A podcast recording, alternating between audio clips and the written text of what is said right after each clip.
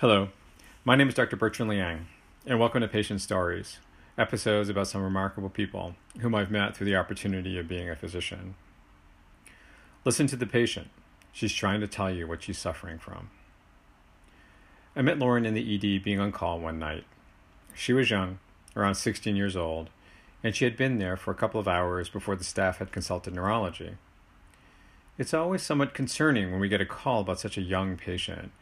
As I've noted before on these podcasts, when a young patient requires care, they can be sick enough to be really, really eh, be in trouble.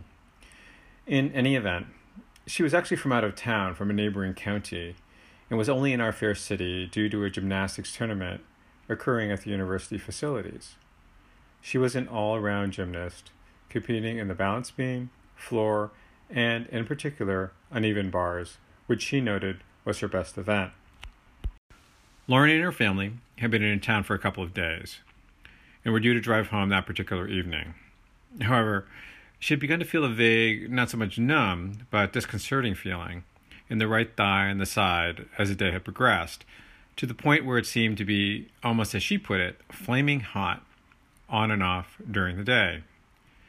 She really hadn't noticed any causative factors, and the first time noticed it when she was stretching out right before the vault event. She could compete through it, and in fact, right after the event, she felt okay. But when stretching out again before the uneven bars, she felt a twinge, although it was actually on the left thigh, not the right. Subsequent to the uneven bars, she definitely felt the hot sensation once again, and this time it didn't entirely go away after that. She was able to compete in the other events, but she still felt the thighs hot and maybe, just maybe, a little bit numb. She denied weakness of the leg or any other part of her body, but noted that the feeling was very distracting. When she addressed this with her coach, she referred it to Lauren's mother, who was a nurse. Given that they needed to drive a couple of hours back home, and this was bothersome enough to notify the coach, they decided to come to the ED for further evaluation. Lauren's mom was clearly concerned about a stroke or transient ischemic attack, which she relayed to be clearly during the initial discussion. I was anxious to evaluate Lauren, since I had an inkling to what I believed to be her problem.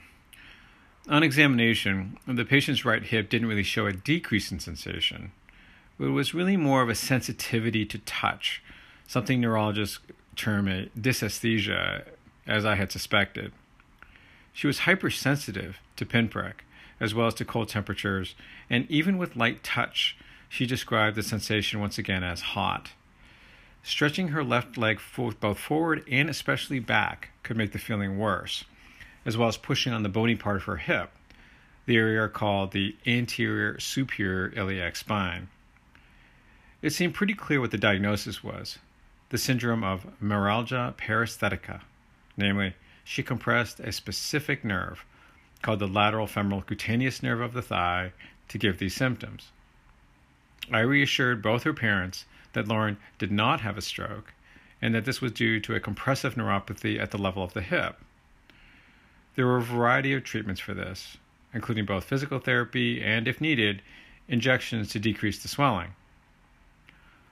What about the thing that happened to the left leg? Lauren asked. Is that the same thing? Well, I was somewhat embarrassed. I hadn't even thought about the left sided symptoms. Doing the same maneuvers with the left leg, sure enough, elicited the same symptoms. So, what Lauren had was in fact bilateral or both sided meralgia paresthetica.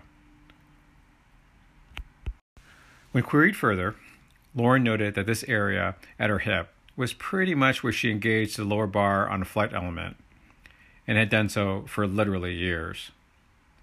The family was relieved that this could be addressed with conservative measures such as physical therapy, even if it was to both sides.